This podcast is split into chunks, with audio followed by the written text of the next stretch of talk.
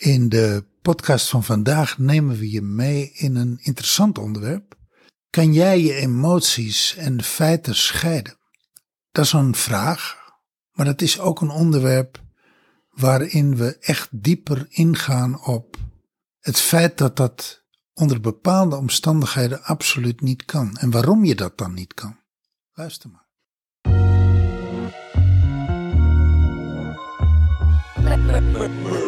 Tell me what's your motive?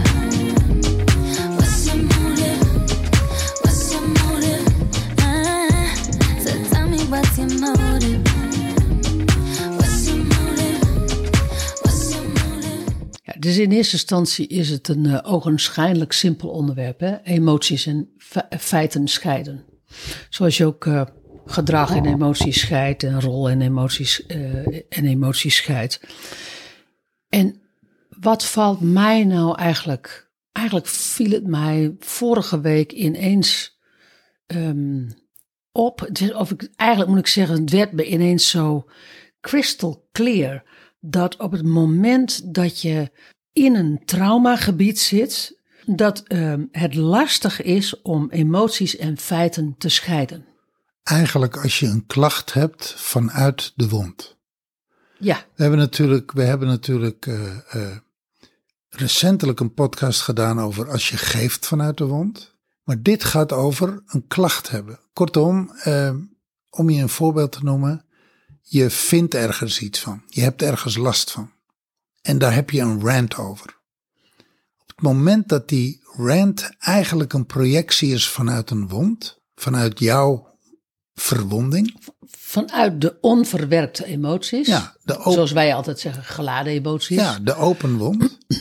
Dan zul je zien dat er eigenlijk geen helderheid is. Dat je emoties en feiten volledig op elkaar plakt. Nou ja, en ik zag dat. En ik moest eigenlijk ook wel direct denken aan hele eenvoudige situaties um, bij mij thuis. Um, vroeger met mijn moeder. Mijn moeder, die als ik dan zei van ja, maar zo zat het niet. En, en zo zat het feitelijk niet. Dan um, was het heel snel zoiets van uh, ja, kind, maar dat begrijp jij niet. Nee, nee, zo, zo werkt dat niet. daar ben jij te jong voor. Als je ouder bent dan. En wat er bij mij eigenlijk altijd ontstond, en dat zie ik dus ook bij onze klanten, is dat er dan verwarring ontstaat. Verwarring, verstrikking, en dat je op een gegeven moment niet meer weet van, hè, um, is het dan zo dat, dat het feitelijk niet klopt? Omdat op de een of andere manier voelde ik mij, dat zeg ik nu achteraf, voelde ik mij dan gemanipuleerd door de ander, door in dit geval mijn moeder, dat ik met haar zienswijze mee zou gaan. En daarmee um, raakte ik volledig weg van wat er ook werkelijk was, wat er ook feitelijk was. Ja, dus, dus jij geeft eigenlijk nu weer hoe verwarring bij jou ontstond. Ja. Dat is er één, hè? dat is één vorm van uh, als die emoties en die feiten met elkaar verstrikt raken, ja. dat het dan eigenlijk troebel wordt. Ja. Maar ik zie het ook bij klanten van ons, dat uh, er, is, er is pijn, er is originele kindpijn. Want, want weet je, uh, de open wond gaat eigenlijk altijd terug naar de kindertijd. Mm -hmm. En dat ze vanuit die open wond nu situaties meemaken in hun leven waar ze een oordeel over hebben, waar ze problemen mee hebben, waar ze niet uitkomen, waar ze uh, verward door raken, verstrikt door raken. En waar ze eigenlijk de emoties en de feiten niet kunnen scheiden. Mm -hmm. En als we dan teruggaan naar de kindertijd en we ontwarren die emoties en die feiten, dan zie je eigenlijk altijd dat trauma is a priori, ontstaat dat op het moment dat feiten en emoties op elkaar worden geplakt. Ja. Feitelijk is de auto in de greppel beland, over de kop gegaan en tegen een boom geknald. Dat is feitelijk. En het kind wat dat heeft meegemaakt is enorm geschrokken is enorm bang geworden en eh, heeft in die korte tijdspanne, dat gaat over secondes, heeft hij een trauma ontwikkeld. Dat is een geladen herinnering. En daar is een oordeel aan vast. Aan een geladen herinnering, aan dat soort trauma's, zit altijd een oordeel vast. Dat is een oordeel over jezelf. Gek genoeg, nooit over de ander. Je zal nooit zeggen: Mijn vader kan niet rijden. Maar je zal zeggen, je zal voelen, je zal denken. Bijvoorbeeld: Dit overkomt mij altijd. Hm. Dit heeft met mij te maken. Ja, dit heeft met mij te maken. Ja. Ik, Ik- kan- Ik heb mijn vader afgeleid. hm. Ik heb mijn moeder afgeleid. Of ik heb zitten zeuren. Of ik heb zitten huilen. Ja, daar moest ik aan denken. En ja. omdat ik zit te huilen, Mhm, is dit gebeurd. mhm. Terwijl jouw huilen en het afgeleid zijn van je vader niks met elkaar te maken heeft. Want je vader was bezig met de radio. Bij wijze van spreken, met de knop van de radio. Die keek gewoon even niet uit of die viel in slaap. Maar je denkt, dit ongeluk komt door mij, want ik zat te huilen en ik zat te zeuren. Ik, kan Een trouwens, voorbeeld, een voorbeeld. ik kan trouwens wel een voorbeeld noemen waarin je de ander wel ehm, de schuld geeft. Ik- want ik moet ineens denken aan Landmark. Wij hebben vroeger Landmark gedaan, eh doorbraakonderwijs.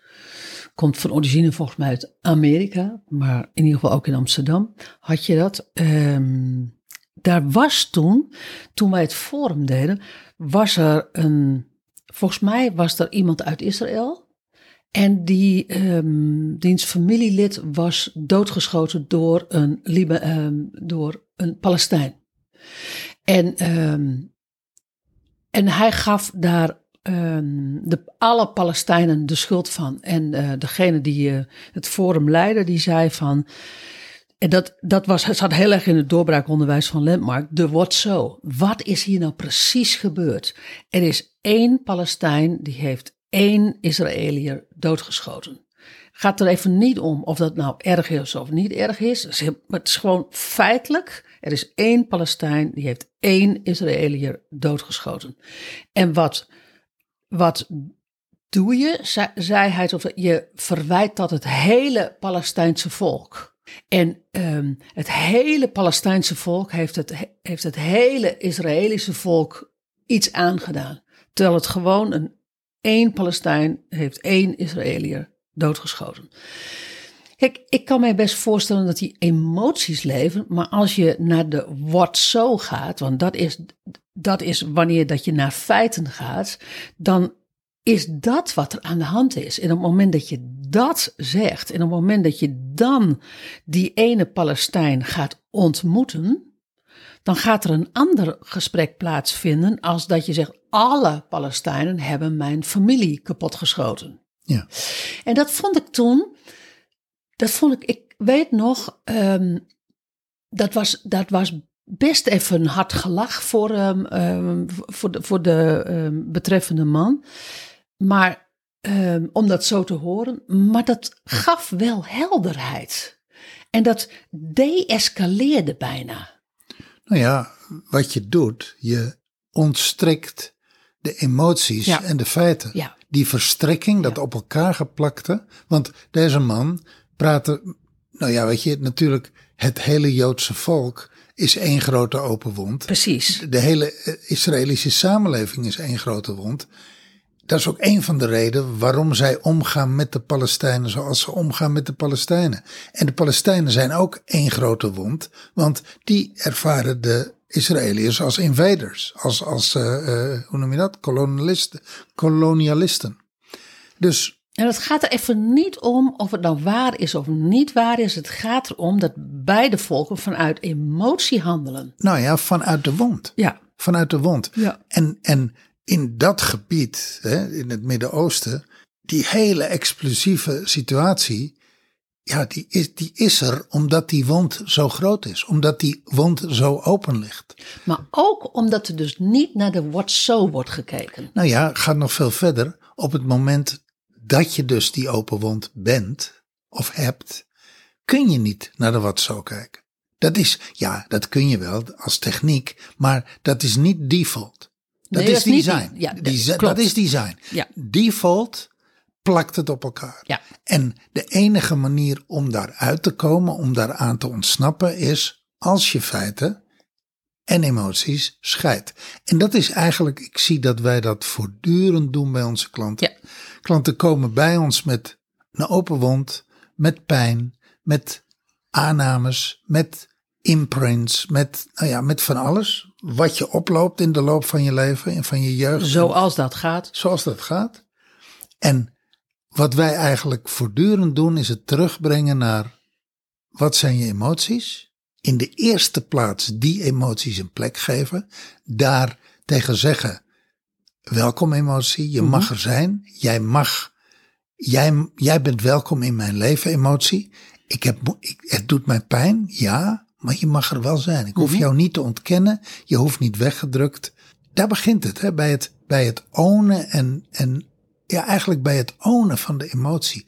Dit is mijn pijn, hier heb ik pijn van. Dat is al een enorme shift. En dan nog een keer, oké, dus dit is jouw emotie, dit is jouw pijn, die mag er dus zijn. Maar wat is er eigenlijk echt gebeurd? Wat is er echt gebeurd? Niet vanuit het perspectief van een 2, 3, 4, 5, 6, 7, 8-jarige. Maar nu, in hindsight, vanuit het volwassen perspectief. Kijk er nog eens naar. Wat is er nou eigenlijk echt gebeurd? En op het moment dat je die twee, die volledig verstrengeld zijn en op elkaar geplakt zijn, de feiten en de emoties, dat je die scheidt, dan komt er instant healing, helderheid, release en dan gaat, dan gaat de lading eraf. Dan gaat, nou ja, en dan gaat de wond dicht. Dan heelt de wond. Of dan, laat ik het zo zeggen, dan creëer je de voorwaarden dat die wond kan gaan helen. Ja, en, is- soms, en soms heelt die wond instant en soms heeft het nog een tijdje nodig. Ja, dan heeft, dan heeft het nog wat detailistischer werk nodig. Eh, zoals jij dat dan altijd zegt, van wat chirurgisch werk. Ja, Eh, maar dat voert nu te ver. Maar dan zie je die, die twee componenten van wat zijn de emoties en wat zijn wat is de what so. Daar is geen, ehm, daar kan je niet onderuit, zeg maar. Daar, dat, dat, dat, dat moet je gaan ehm, ontwarren. Die twee dingen. En dat is een. ehm, eh, ik ik eh, vertelde onlangs in een, eh, in, in een sessie van. eh, ga maar journalen over alle emoties die er zijn. Weet je, ehm, ehm, flow het er maar uit. En, en, en, en, en, en schrijf het maar van je af. En, en lekker rauw. En schrijf op een andere bladzijde. Schrijf wat de feiten zijn.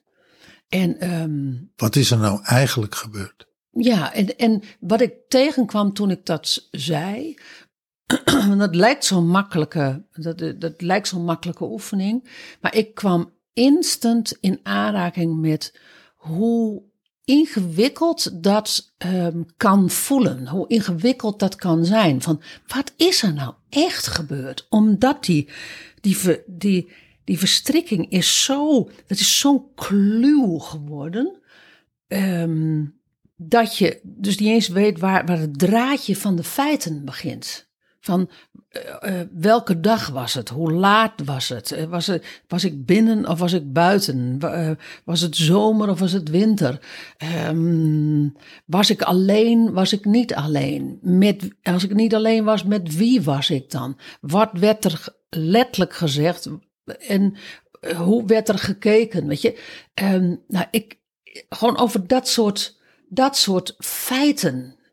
Nou, dat zijn Op- wij helemaal niet gewend, Brian. Feiten op, nou ja, wij zijn het wel. Ja, wij zijn het gewend. Dat is maar hoe we werken, Ja. maar, maar feiten op detailniveau. Feiten op detailniveau. Dat is letterlijk van mijn vader stond tegenover mij of mijn vader was niet in de kamer en was sterker nog was niet eens in huis. Hij was bij de buurvrouw in huis. Ik noem maar iets. Gewoon, gewoon dat soort feiten. Nou, dat. Ehm, ik, het is echt serieus. Ik kan mij zoveel situaties herinneren waarin mijn moeder zei van... Nee joh, dat is helemaal niet gebeurd vroeger. Hoe kom je daarbij? Nee, dat is echt heel anders. Nou, en, en, ze- en misschien weet ik het dan van vroeger niet... maar van een week geleden weet ik het toch echt wel hoor. En dat ze dan ook zei van nee joh. Maar als ik daar nu op inzoom... dan sprak ik eigenlijk met mijn feiten naar haar emoties. Emoties die er niet mochten zijn. Emoties die er niet mochten zijn. Het, het lastig gevonden, eh, eh, lastig vinden dat de, dat de feiten op tafel komen te liggen. Dus ik, kan, ik kon als kind het dan wel feitelijk bij het juiste eind hebben. Maar als de ander in zijn emotie schiet van mijn feiten, dan spreken mijn feiten spreken naar jouw emoties. En dan, Wordt het al een kleur? en dan wordt het al een kluwe. En wat je dan vaak ziet, is dat de emoties het winnen. Nou ja, weet je wat er dan heel vaak gebeurt? Eh, dan komt er bijvoorbeeld manipulatie, of er komt ontkenning, of er komt overruling, Vermijden. vermijden. Dus, dus er gebeurt iets waardoor jij eigenlijk op, op drijfzand komt te staan met je feiten. Ik Ze- zeg op zeker, zeker als kind. Ja, ik zeg op zo'n moment, zeg ik dan heel vaak van, eh, nou dan zal ik het wel niet goed hebben. Terwijl, ehm, als ik dan in alle rust daar nog eens een keer naar kijk, dan kan ik zoiets zeggen van, ben je nou helemaal gek, gek geworden? Ik ga het helemaal bij het juiste eind. Maar ik laat mij op zo'n moment, of ik liet mij op zo'n moment, en het gebeurt me natuurlijk toch nog wel eens, ik ben- niet... ehm, Nou, dat zijn, weet je, dat zijn hele diepe imprints. hele diepe imprint. Het Dat, dat eerste zijn groeven in, in de rotsen, jongen. Dat, voor, voordat je dat dichtgemetseld hebt en opgevuld hebt. Het eerste wat ik zeg is van, dan zal ik het wel niet bij de rechte end hebben. Dan, dat, nou ja, dan zal dat wel niet waar zijn. Ik zal wel gek zijn. Wat zeg jij als eerste als, als jou zoiets overkomt? Eh, Of wat denk je als eerste? nou, dat weet ik niet 1, 2, 3, maar dat komt altijd neer op zelfontkenning. Hmm. Dat ik gek ben. Hmm. En dat is wel interessant. Eh, wij waren van de week, dat vond ik een hele interessante. Wij waren van de week naar een handlezeres. Daar zijn we vijf jaar geleden, zes jaar. Nee, daar, Nee, zijn, we, nee. daar zijn we acht jaar, acht jaar, negen jaar geleden Precies, geweest. ik, ik negen jaar geleden. Vlak voordat wij vertrokken, jij wat langer. Ik Ja. vlak voordat ik vertrok naar, eh, nou zeg maar, voordat we deze reis als digitale nomaden aangingen. En we zijn daar van de week na al die jaren opnieuw geweest. Ja, om te zien wat is er veranderd in onze, in onze hand. En wat mij, eh, nou waar ik echt aangenaam van verrast werd, was dat zij letterlijk kon zien wat ik dus ervaren heb in mijn leven. Ja. Dat ik bijvoorbeeld die feiten en die emoties veel beter kan scheiden. In die zin dat ik niet automatisch loyaal ben aan de ander, maar dat ik veel meer loyaal ben aan mijzelf. Dat ik dat echt veroverd heb op mezelf. Dat ik dat echt meer en meer en meer aan het leren ben. Op het moment dat die bij de ander, zeg maar, de ontkenning of de manipulatie of, of, of whatever daar plaatsvindt in de emotie, dat ik dus niet automatisch mijzelf inlever, maar dat ik kan blijven staan in mijn feiten. Mhm. En dat ik kan blijven staan in mijn autonomie. En dus van een afstand kan kijken hoe die ander aan het wurmen is. Of aan het manipuleren is. Of boos aan het worden is. Of weet ik veel. Maar dat dat niks met mij te maken heeft. Ja. En sterker Ja. nog, Ja, dat ik daar dus ook niks mee hoef. Ja, ja, ja, mooi. En dat is dus te lezen in mijn hand. Ja, Nou, daar was ik, daar was ik blij verrast van. ja, ja bijzonder hè? Ja. Ja. Ja. Ja. zij is wel heel goed.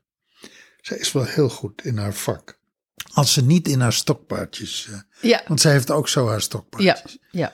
Ja, dat is. ehm, eh, nou ja, ik zat even te denken: van, ga ik het nou zeggen? Ga ik het nou niet zeggen? Op, op een moment kwam ze in haar stokpaardje. En nou ja, daarin stelde ze mij vragen. wa- Wat ik, wa- wat ik van een aantal dingen vond. En dat, dat, werd, dat werd eigenlijk gecombineerd met, met, met mijn hand. En, ehm, en op een gegeven moment had ik zoiets van: wat gebeurt hier nou?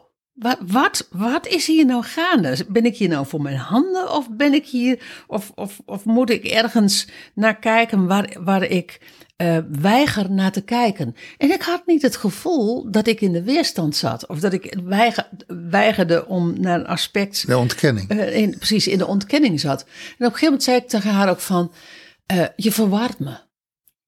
En eh, waarover dan? Ja, ik zei, dat is nou typisch waar verwarring over gaat. Ja, dat kan ik je ook niet vertellen. Ik kon op een gegeven moment niet meer vertellen hoe het met de feiten, met de feiten zat. Wat ik wel kon voelen is, is, is mijn, mijn emoties. Wat het met mij deed. Maar de feiten, om, om het weer te scheiden en om er weer helderheid in te brengen, compleet weg. Echt compleet weg. Het enige wat ik kon zeggen was van, ik ben nu verward. Maar als je terugkijkt naar hoe dat ging, dan kwam je toch eigenlijk in die oude verwarring, in die oude verwonding die je thuis bij je moeder ook had. Ja, ja ik. eh, Een, een dominante moeder, ja. een moeder met stokpaardjes. Zeg jij dat ik een dominante moeder had? Dat, dat durf ik. Ik durf dat. Ja hoor, dat is zo. Je had een hele dominante moeder. Ja, is echt zo. Ik was gek op jouw moeder. Ja, ja. En Mijn moeder was ook gek op jou. ja, maar wel heel dominant. Absoluut. Maar anyway, eh, maar kan je zien dat dat één op één teruggrijpt naar. Dus, dus er is iemand die is vanuit, in dit geval haar stokpaardjes, jou aan het overroelen.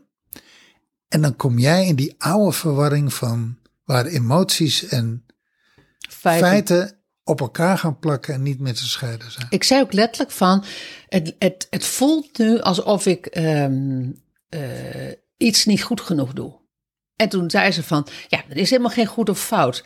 Nou, dat is, ik, en, dan, en dan word ik eigenlijk gewoon boos. Want dan denk ik van, ja, mijn neus, er is geen goed of fout. Dat is een lekkere zin.